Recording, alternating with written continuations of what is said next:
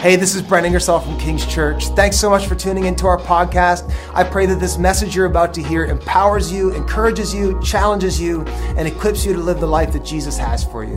Thanks for tuning in. We are in the last, the first of the last two messages from an over two year odyssey through the book of Revelation. I'm both excited and not. I don't know how I feel about it. Relieved and also a little bit sad. But nonetheless, we have two. And today I want to just invite you to sit back. We're going to cover a lot of ground, but this is more like a field trip. You don't need to like, li- like take super detailed notes because you're going to have a test. I just want you to sit back and let your imagination and let the Spirit of God illuminate to you, like your mind and your spirit to things He wants to show you as we open up this vision of forever. If I had a title, I would call this, I do have a title. It's not if, this is my title. My title is so, you're going to live forever. That's my title. So, you're going to live forever. I want to talk about what to expect in forever. My job today is to help you envision your eternity. Those of you who belong to Jesus, this promise, this, this picture that is painted in, in Revelation gives us some clues and some pieces to kind of put together a puzzle of what our forever life is going to be. And my hope is that we get our hopes sky high. And I know a lot of us have learned the hard way in life to like manage your hopes because that way you don't get disappointed, right? You know, you've had a lot of things not delivered as advertised, but the scripture over and over and the words of Jesus himself say that it's actually going to be better uh, what the real thing is, and that our imagination is just a glimmer of hope in what is the reality. And so I want to serve us today as we do a flyover of Revelation 21 and we start to pull out some of the descriptions of what forever is going to be like. We're going to just keep our Bibles open, and my job really is to sort of serve as a eternal travel agent if I could be that today, if I could put on my travel agent hat today and, and help you think about and envision and, and plan your forever in the new heaven and the new earth. Now, I know a thing or two about travel agents because my aunt and uncle, they run Expedia Cruises in St. John. My mom works for them. My other aunt, it's a family affair. And so we're talking about travel and vacations all the time. And so I know a thing or two about it. And here's what I wanted to get you to do today as we think about heaven. There's a few things I want us to do. Um, we're going to first and foremost, I want to just build a case for why you should be thinking about your forever. I want you to start making considering going to be in forever with God something you think about a lot.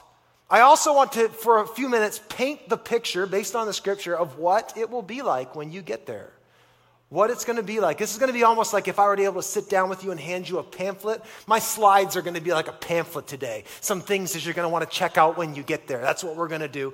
And then, really quick at the end, although I won't spend much time here, I'm going to help you know how you can accomplish it. You know, when you're in a travel agent's office after they've sold you on the trip, you say, How much and how do I pay? We're going to talk about that in just a few minutes. But today, we're going to jump right in, and I want to build a case really quick. If you're with me, are you with me?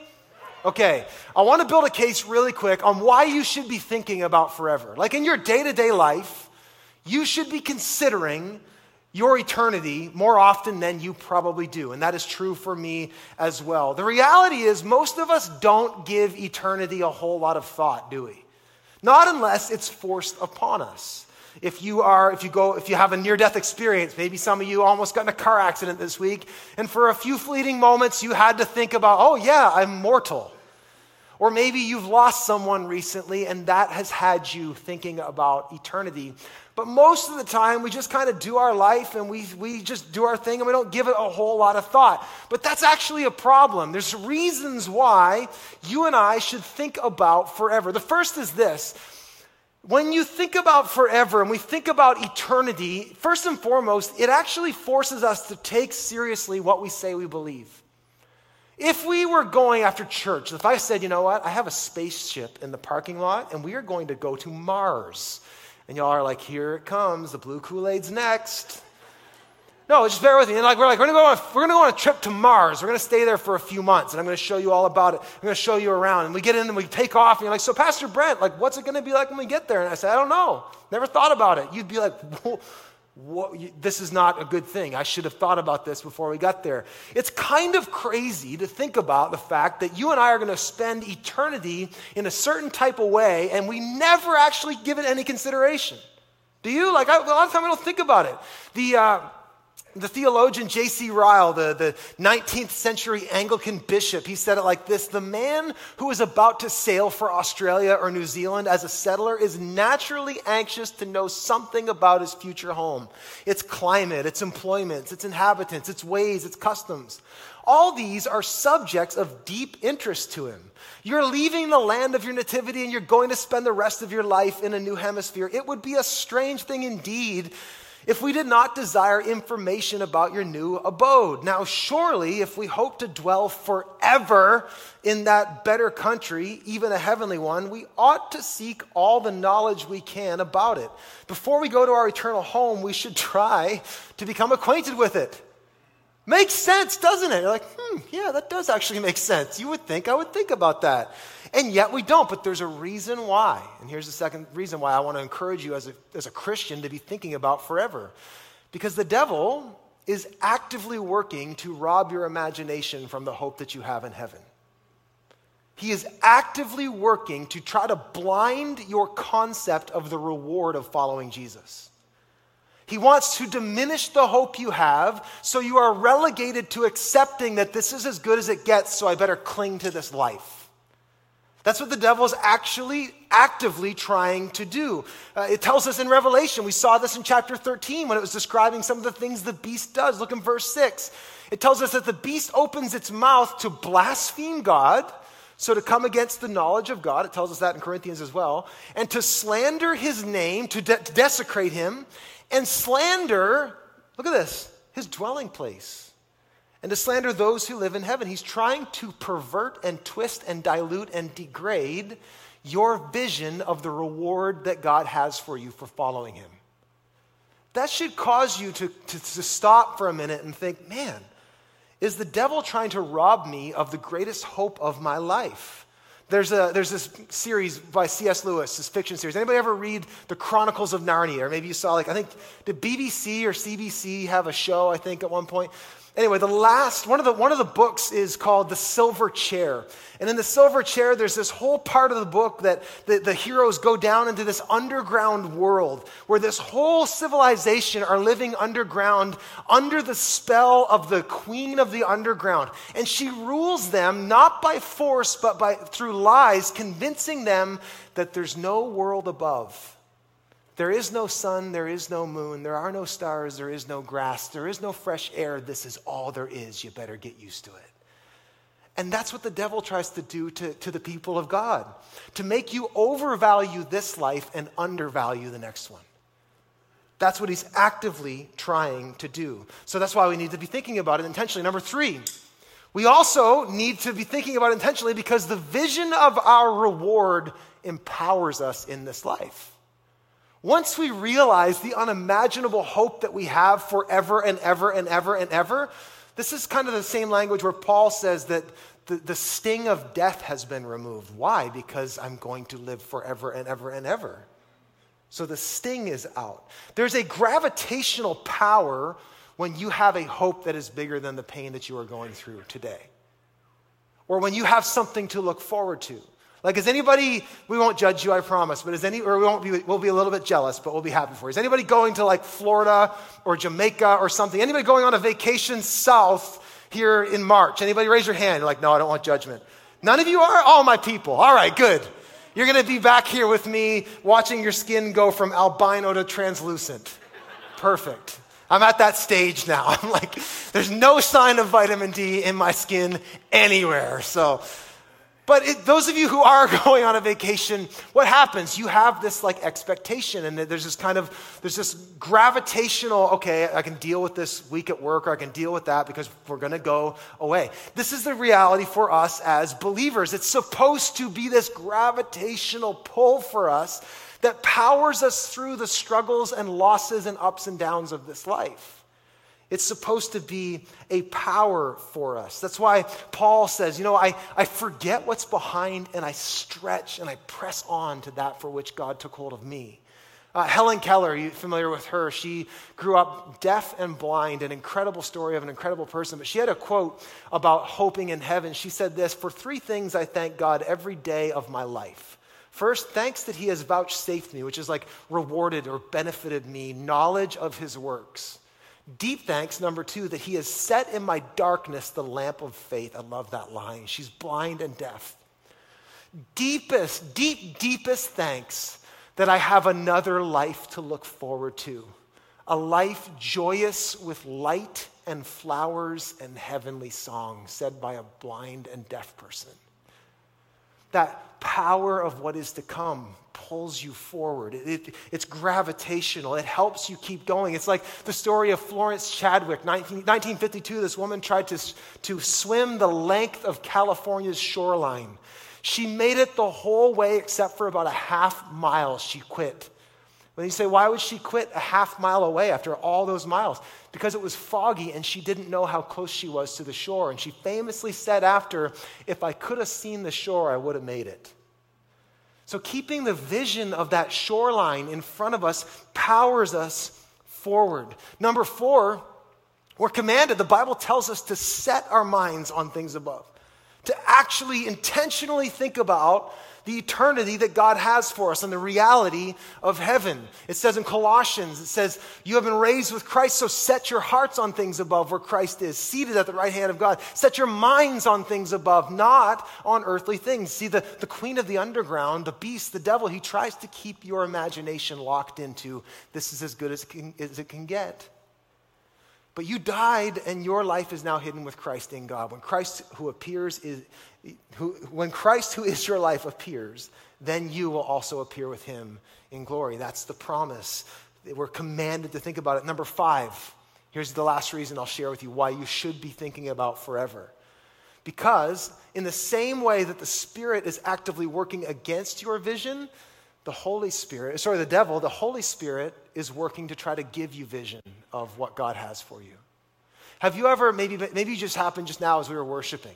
Something in your soul was leaping as we were worshiping Jesus and singing about heavenly things. That's the work of the Holy Spirit to try to get you to see what is greater.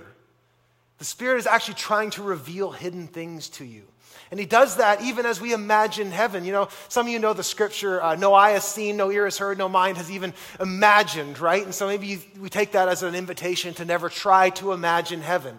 But that's not what it says. Look, it says, What no eye has seen, no ear has heard, nor the heart of man imagined, is talking about heaven, what God has prepared for those who love him. Look what the next verse says.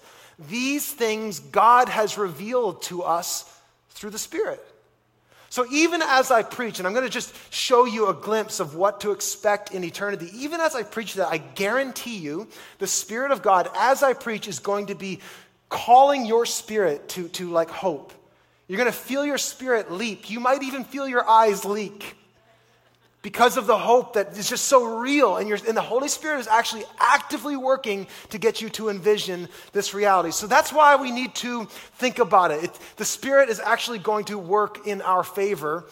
Now, before we jump any further, I want to make sure that we are clear on where we're talking about the where and when. When I talk about heaven, and I talk about afterlife and the eternal life, I want to make sure because a lot of us have baggage when it comes to talking about heaven. We have all kinds of caricatures and things that are wholly unhelpful and not in the Bible.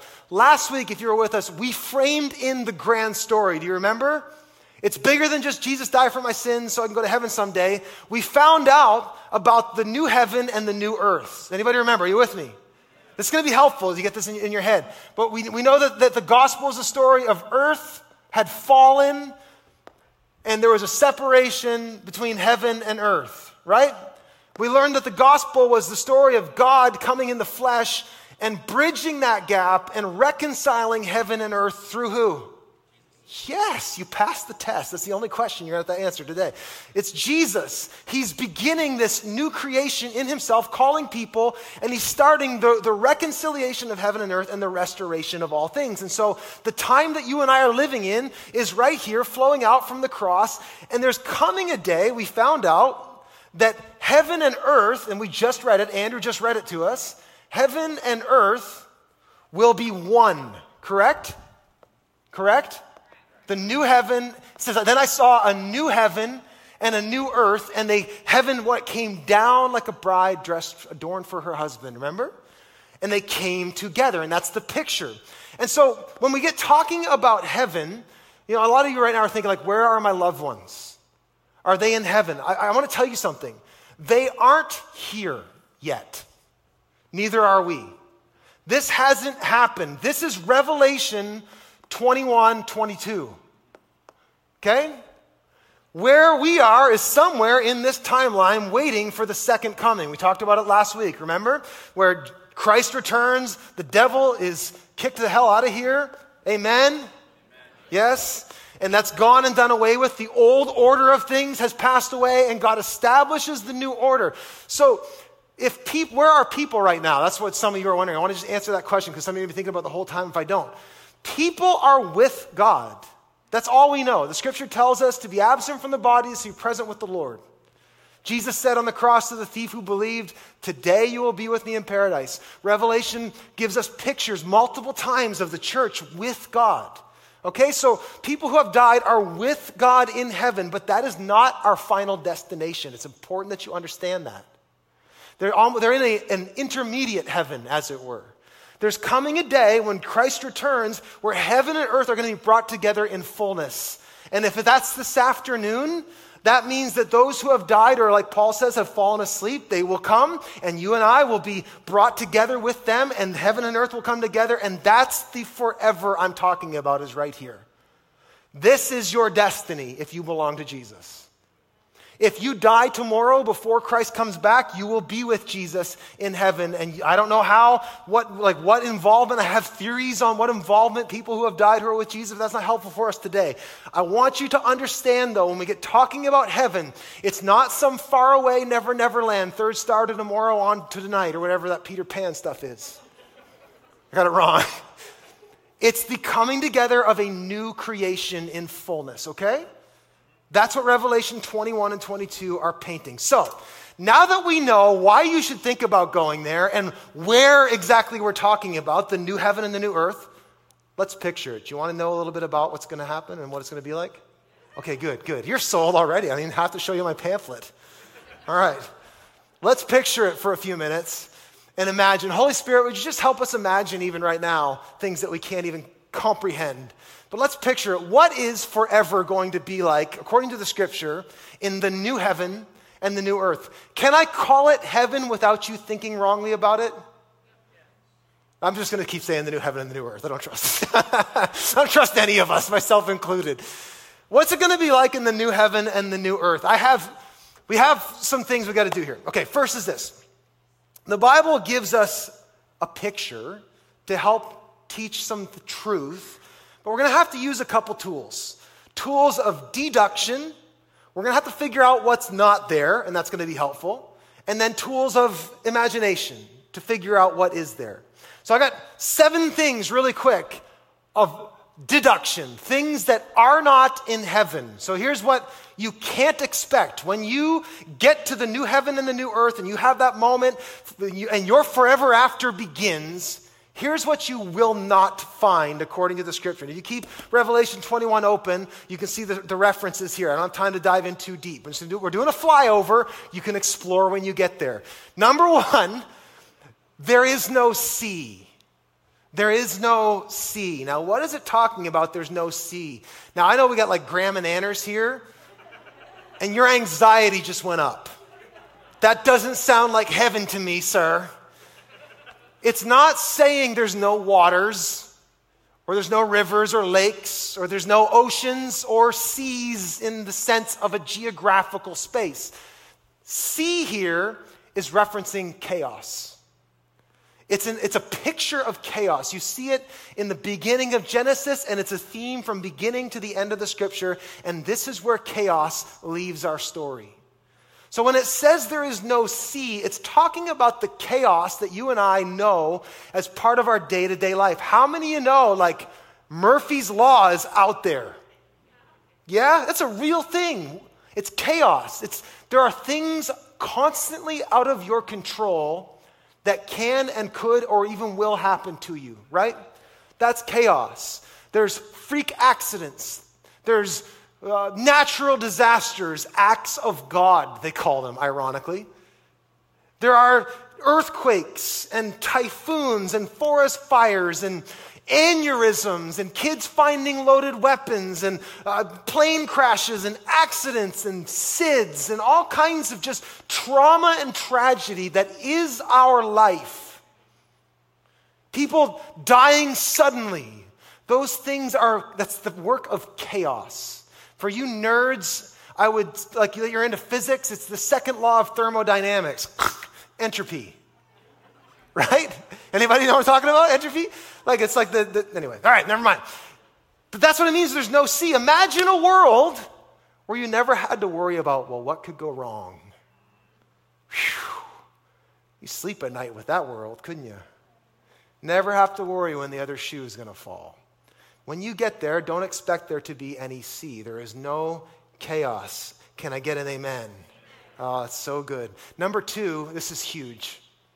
There are, and I want you to think through what the implications of this are. There are no tears. When you get there, there will be no tears.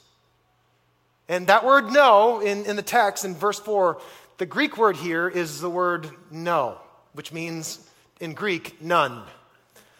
There are no tears, or death, or mourning, or crying, or pain. Those things are not there, which means you can't even bring your tears you are crying today or about yesterday there. They will be gone forever. That's incredible. Like Darrell Johnson talks about uh, the tears and death and mourning and crying being the markers of the human experience, aren't they? And regardless of who you are or how much money you have, or technology you have or political power you have. There has been no escape for anyone from these things except for in that day. In that moment, in the new heaven and the new earth, when the old order of things has passed away, there is no tears or death. I always think about that when I'm grieving with, with loved ones or we're grieving as a church when someone has died, especially when real tragedy. Like I know we have a lot of folks that have lost kids or, or loved ones way too early. And I think about when it says no tears or mourning specifically, it means like there's no grief or regret looking back over your shoulder. How many of you know, like some of you are still hurting about things that happened five years ago, 10 years ago, 20 years ago? And some of you have gone through some things that you will not escape the pain of that in this life. I think of, think of people who have lost kids and stuff. You're just always going to carry that wound. But this says that the healing power and fullness of joy of God is so complete that you won't even look back and say, yeah, but that, that really hurt and I'm still, I'm still hurt by that. There's no grief. There's no fear of what could happen. There's no sorrow for what did happen, and there's no pain in the present. That sounds like a good place to go. There's no, you will not find any of those things. And along with that, it's not just that there will be no tears, death, mourning, or crying, but there will be no corrupted or broken or unbecoming character. In other words, uh, everybody will be ultimately trustworthy and admirable. You can trust your, your mechanic. You won't need your mechanic, but you could trust them if you did. Right? I, I can trust my mechanic. I, Paul, you're my man. But uh, you, you can trust people fully. There will be none. Like it, it actually, it, it, says that. I think it's in verse, verse 8, was it? Yeah. Verse 8, it talks about how there will be no more, no cowards, the unbelieving, the vile, the sexually immoral, the idolaters. That basically are all the selfish things and broken human things that all of us have been prone to. You can trust people, and get this, here's the crazier part. You're going to be able to trust yourself. So I just, I just heard an audible. Ooh, yeah, like some of you have struggled with addictions. You know you can't go to that place because if you do, it's going to open up that whole can of worms. You won't have that weakness. Some of you who, who've just you've struggled in certain areas, there will be no corrupted, broken, unbecoming character. How amazing is that? Imagine that everybody you met were 100% authentic, trustworthy, reliable, and true. What kind of place would that be like? Incredible. Number four, this is huge. There is no temple you will not find a temple. Now, some of you are like, I don't, I don't go to the temple anyway, so who cares? But wh- why this matters is because the temple is this central thing. We talked about it really quickly last week that the temple, for a very long time, especially for the Jews, was the very place where you could actually engage with God. It was that, it was that intersection of heaven and earth. And so when they read originally in that vision where there's no temple, anxiety would have shot up because it would have been like, well, where can we access God's presence? Yes, they believe that God is everywhere, but the temple was the place where God's manifest presence was, where his glory was, where he was really accessible. And if there was no temple, then, then where are we going to find God's presence? Darrell Johnson says it really well. I'll, I'll read the, the quote. He says, We have to put ourselves in the shoes of a lifelong Jew like John to really feel the startling thing he's saying. There's simply no way a lifelong Jew can speak of God without speaking of the temple. For the temple is where God chose to dwell. What gives here? John looks down street after street after street in his vision, but he sees no temple. Why? Because the city itself is the temple. The whole city is the temple. You know those measurements where you were reading them, Andrew? The measurements is like measuring the cubits, and it measured to be a perfect cube. Now, is the city a perfect cube? I don't know if that's the point. What's it trying to tell you? Do you know what else was a perfect cube? In the temple and in the tabernacle, the Holy of Holies was a perfect cube. The Holy of Holies is the place where God's presence dwelled, where only once a year the priest could go after major purification, and even then he risked death by being in God's presence. But this is saying that the whole new creation, the heavens and the earth, the new heaven and new earth are all the temple, it's all the Holy of Holies. What Jesus shows John is that heaven and the new earth are the temple. What Jesus shows John is that God's dwelling place is no longer an identifiable separate space within the city. God's dwelling place is the city itself, everywhere. It is all temple. So think about it for a minute. Those, you ever have like an, maybe just even a few minutes ago when we were worshiping, you had a moment where you're like, you were really experiencing the presence of God, and then you're going to leave this place and you're going to go about your work week. You're going to do ma- mundane tasks. Some of you have babies. You're going to change diapers and you're going to do all the things, and it doesn't feel like the glory of God is shining in your midst in that space. In the new heaven and the new earth, the transcendent, manifest presence of God is everywhere in everything all the time. It's not just special occasions and mountaintop moments where you have these encounters with God. The whole of creation is the temple. It's incredible. It's an incredible picture. You won't find a temple when you get there. Another thing you won't find, now, now make sure you catch this. There is, not that there's no sun or moon, but it says there's no need for the sun or the moon. Did you catch it when Andrew read it earlier? It says, For the Lamb is its light. There will be no more night. We don't need any lamps or and, and so it's not actually trying to tell you that there's no like you know sunsets or stars or like I hope that we still get to enjoy like some of the wonders of this world and even greater versions of it in the new creation. What it's trying to tell you is a couple things. One, there's no darkness in the sense of I don't know what's lurking around that corner. What could that unknown hidden area hold? That's not in the new heaven and the new earth. There's no darkness. Also, it, it, it's, it's talking about how we're not bound to the rhythms of the sun and the moon. You know, we're tied to that, for better or worse, aren't we? Like tides and seasons, and like we need those things, and we are at the mercy of those things, not in the new heaven, new earth. I believe, and I think there's, there's good evidence that the sun and the moon and the stars, these are things that God made that will be fully brought forward in the new creation. They won't be done away with, but they'll be perfected. But we don't need them the way we need them now. There's no need for the sun or the moon. Also, I love this one. There are, you won't find any closed doors, locked doors, or gates when you get there. Now, if you've ever been left out, that might make your heart just leap a little bit. There are no exclusive clubs or places that only certain people can come. There aren't any categorizations or segments of society. The doors are always open all the time. It's all inclusive in the real word, in the real sense of the word. And there are no locks trying to keep bad things out. Like my wife and I will never have that moment when, when I crawl into bed and she says, Did you lock the door? And I say, I don't know. And she says, Go lock the door. And then I say, We live in the safest neighborhood in all of Canada. And she says, Go lock the door. And I say, Okay, because you're the boss. And I go down and do it even though it's so not necessary. But anyway, you don't have to lock the door. There are no locks. No, no locks in the gates. I love it. It's open to all, for all, for all time. Number seven, this is huge. There is no curse. There's no curse. I wish we could do a little bit deeper dive into Genesis, but if you go back to Genesis 3, what happened after heaven and earth were separated through sin? The curse.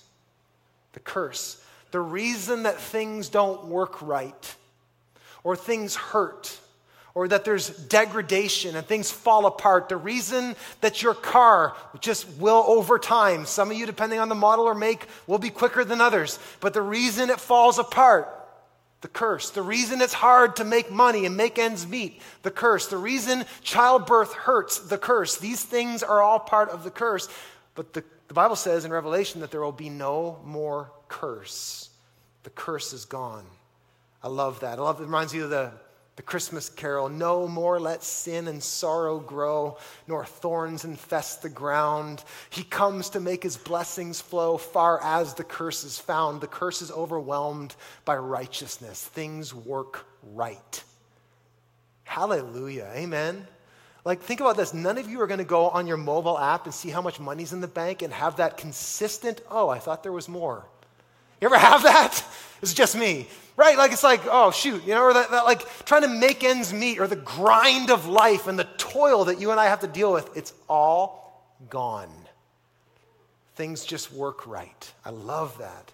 Number seven, there's, there's no curse. Let's, let's, keep, let's keep it moving. Now, I think some of you are already sold, aren't you? Like you can pretty much just, I know that I'm going to enjoy that place without even envisioning what is there. You just have to tell me what isn't there. I'm good. I want to go. And there's already longing rising up in your spirit, even as I'm describing some of these things. Anybody just feeling it like, oh man, yes, something's leaping? That's because you were made for it. C.S. Lewis once said it like this He said, If we find ourselves with a desire that nothing in this world can satisfy, the most probable explanation is that we were made for another world. There's a capacity inside of you, there's, there's a hunger and a craving inside of you that says, I was made for a place where there's no locks. I was made for a place where there's, where there's no curse.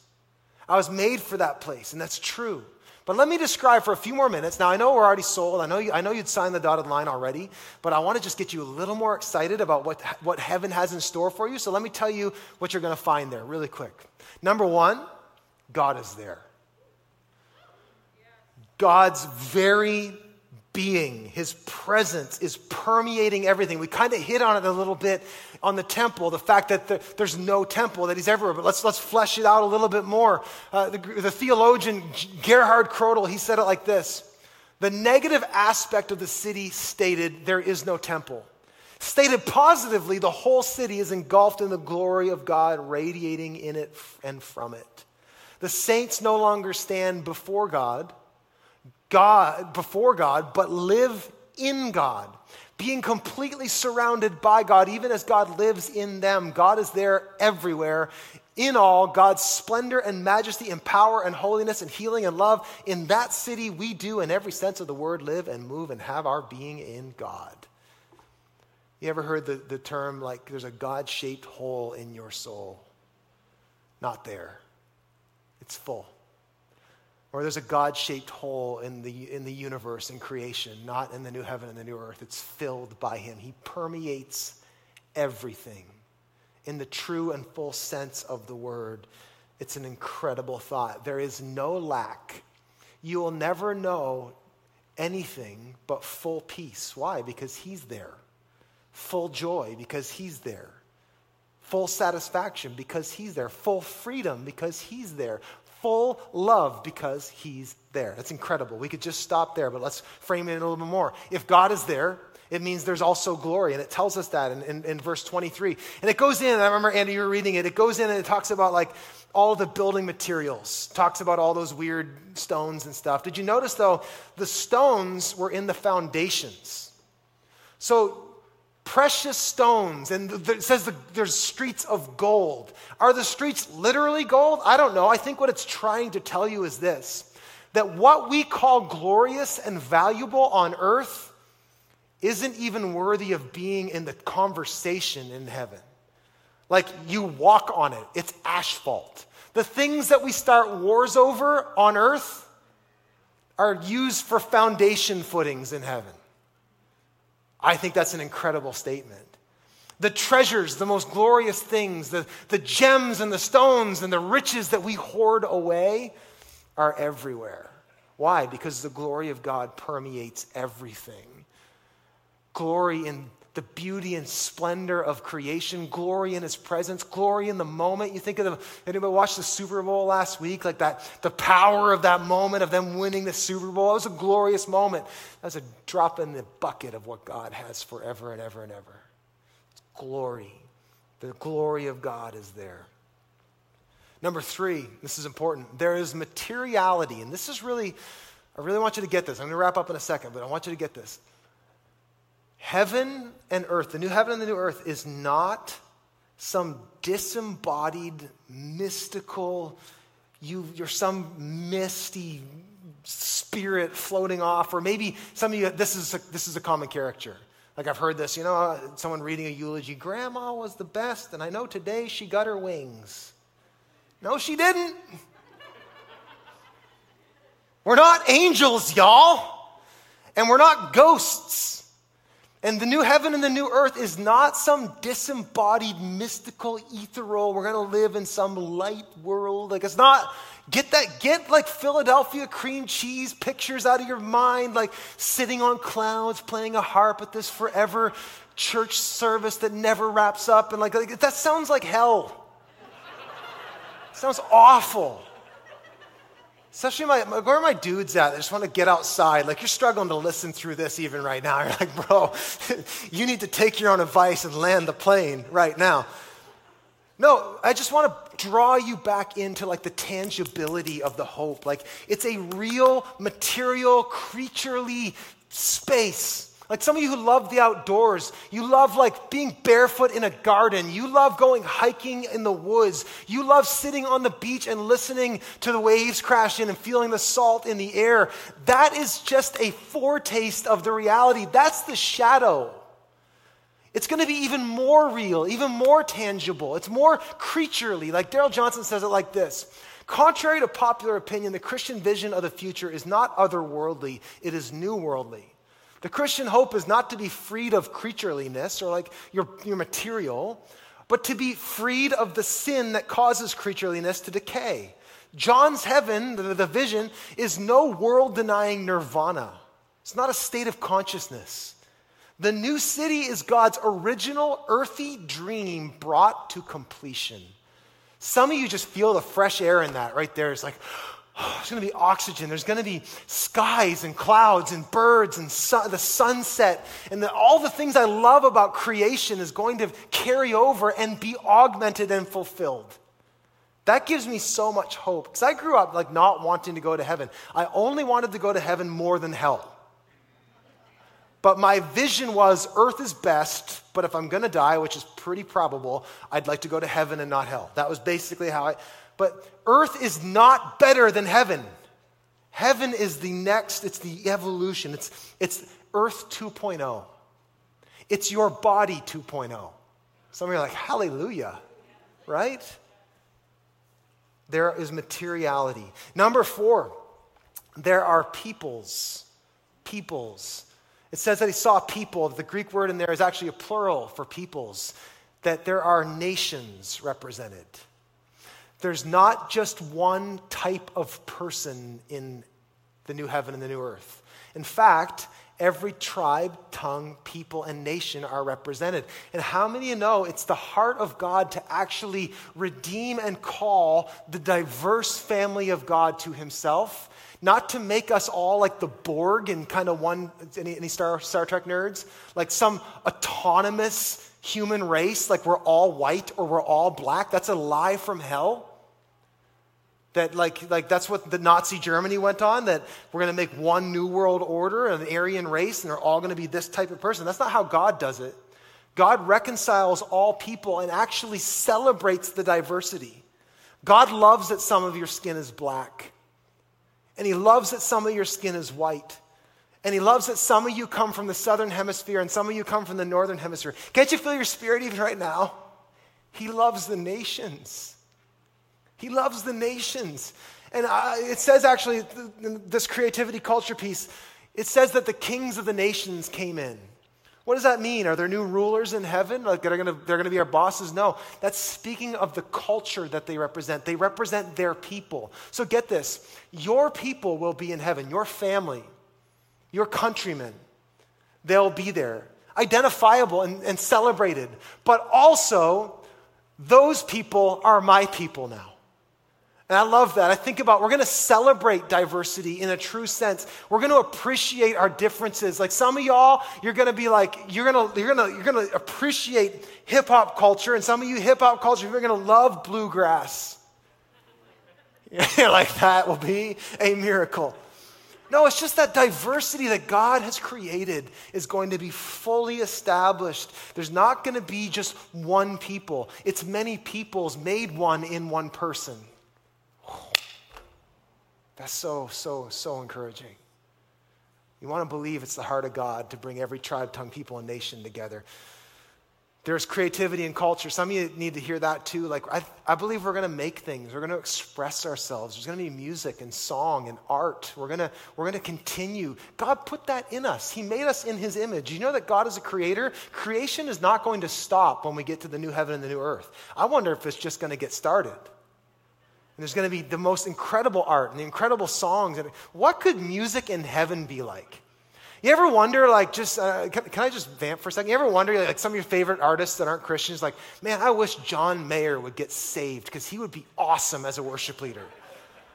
Right? But it's just like our, our earthly vision. Like, that's the best it could possibly get. Can you imagine what, like, angel songs sound like?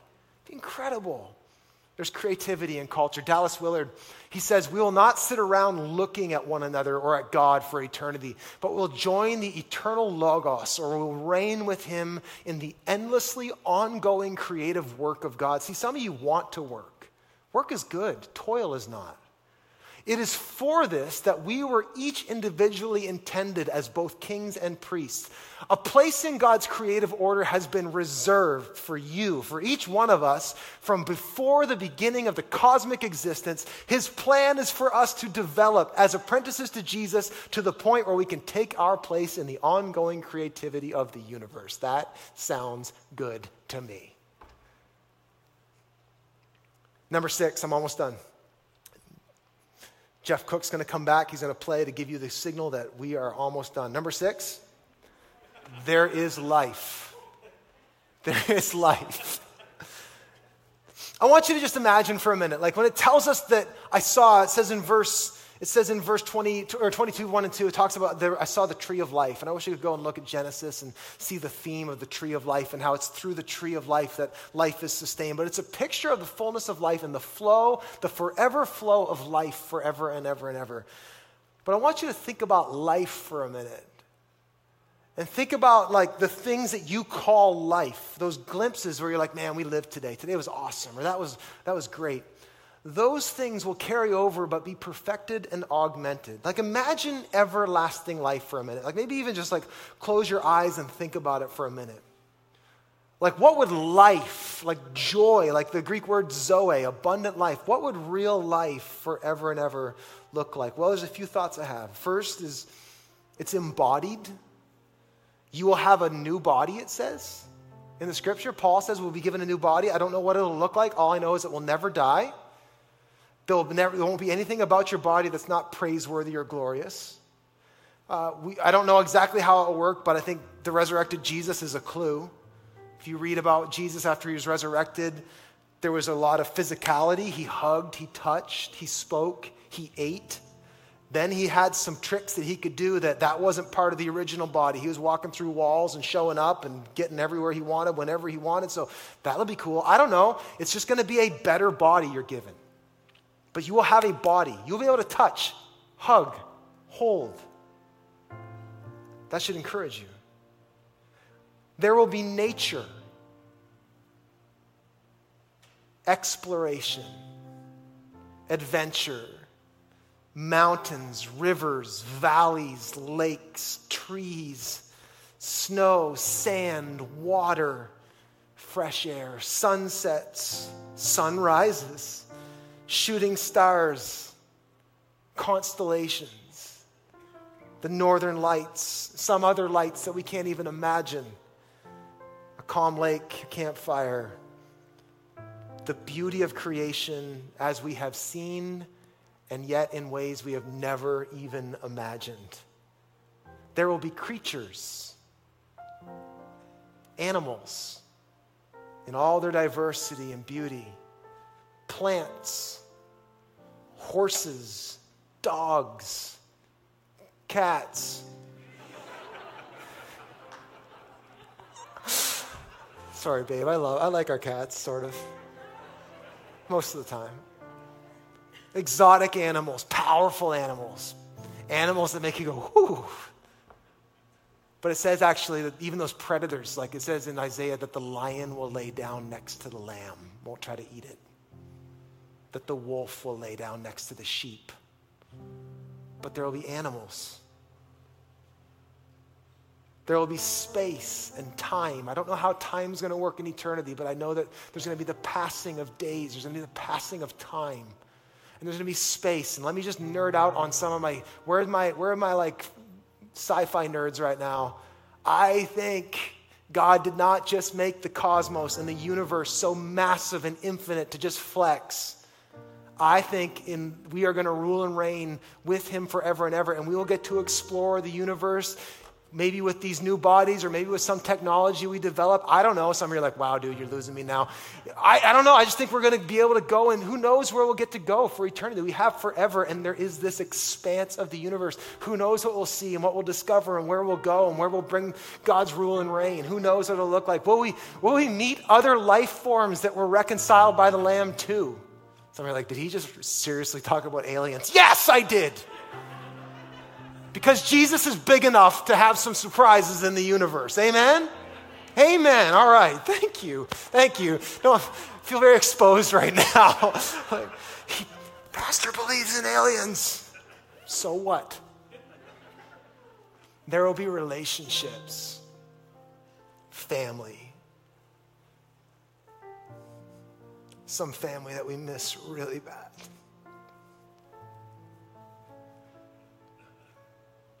some family that we lost time with, kids that passed. I think of even like miscarried babies. Like, like some of us will have bigger families than we even have on this in this life. There'll be families, but then there'll be the fullness of family expanded that all people will be our people. There will be life from relationships. There will be life from culture, music, dance, humor, sports, language, story, invention, the best of life. Joy, food, passion, intimacy, romance, sex. I don't know. If there's not sex, there'll be something better. Just relax. If God can make that, what else could He make? For real. I don't know. I don't know. Like uh, the whole marriage question and how that's all going to work. I know this. Like Jesus said, that you, no one will be given in marriage. I don't know if me and Melanie will be less, we won't be less married in, in eternity. Whatever our relationship is, will be more. Isn't that amazing? Like, you don't have to worry about loss in the new heaven and the new earth. There will be meaning and play and levity and frivolity and work, good work, purpose, glory, excitement, peace, shalom, satisfaction forever. Who wants to go? Oh man, I do. Maranatha. Let me wrap up with this. The last thing that we will see in heaven is his face. Randy Alcorn says this We may imagine we want a thousand different things, but God is the one we really long for. His presence brings satisfaction, his absence brings thirst and longing. Our longing for heaven is really a longing for God a longing that invokes not only our inner beings, but our bodies as well. Being with God is the heart and soul of heaven. Every other heavenly pleasure will derive from and be secondary to his presence. God's greatest gift to us is and will always be himself. His face. We will see his face. Last question. Some of you are like, well, let's make it happen. How do we pay for it? Here's the good news you don't, Jesus did and it was expensive. This sounds like an expensive trip. It is. It's infinite cost. Infinite cost. And Jesus paid that for you and for me on the cross. And he promised us that if you believe in him, he said, if you believe in him, verse 16, for God so loved the world that he gave his only son, that whoever believes in him will not perish, but have eternal life. You put your belief in Him. You say, Jesus, I'm a sinner. I need salvation. I need you, and I want what you have for me. And on your confession of faith, as you put your faith in Him and believe in Him, that reward of the new heaven and the new earth is yours forever and ever, and nothing can take that away. Not your works, not your efforts, not good days or bad days. You, it's paid for by what He did. And the cross is the receipt. So that means someday you had a bad day and you're like, well, did I lose my inheritance? No, the cross is the receipt. It's already, paid, it's already paid for, it's already done. So, you, so what, what do we do? We rest in His goodness. We thank Him for the price that He paid, and we live engaged. And I'm going to talk to you next week about living engaged in the now not yet reality of the kingdom. When I asked Melanie to marry me in uh, summer of 2005, something shifted in my mind where I was now living, even though I wasn't married, I was operating as a married man. I want to talk about living in the now not yet reality of heaven next week. But let me pray for you. Father, thank you for this good news. Thank you for the joy that is set before us. But thank you, Jesus, for paying the price for us, for the joy set before you. You endured the cross, scorning its shame so, God, we just thank you for the hope we have in heaven. I pray for, God, just for vision to continue to arrest us and envelop us.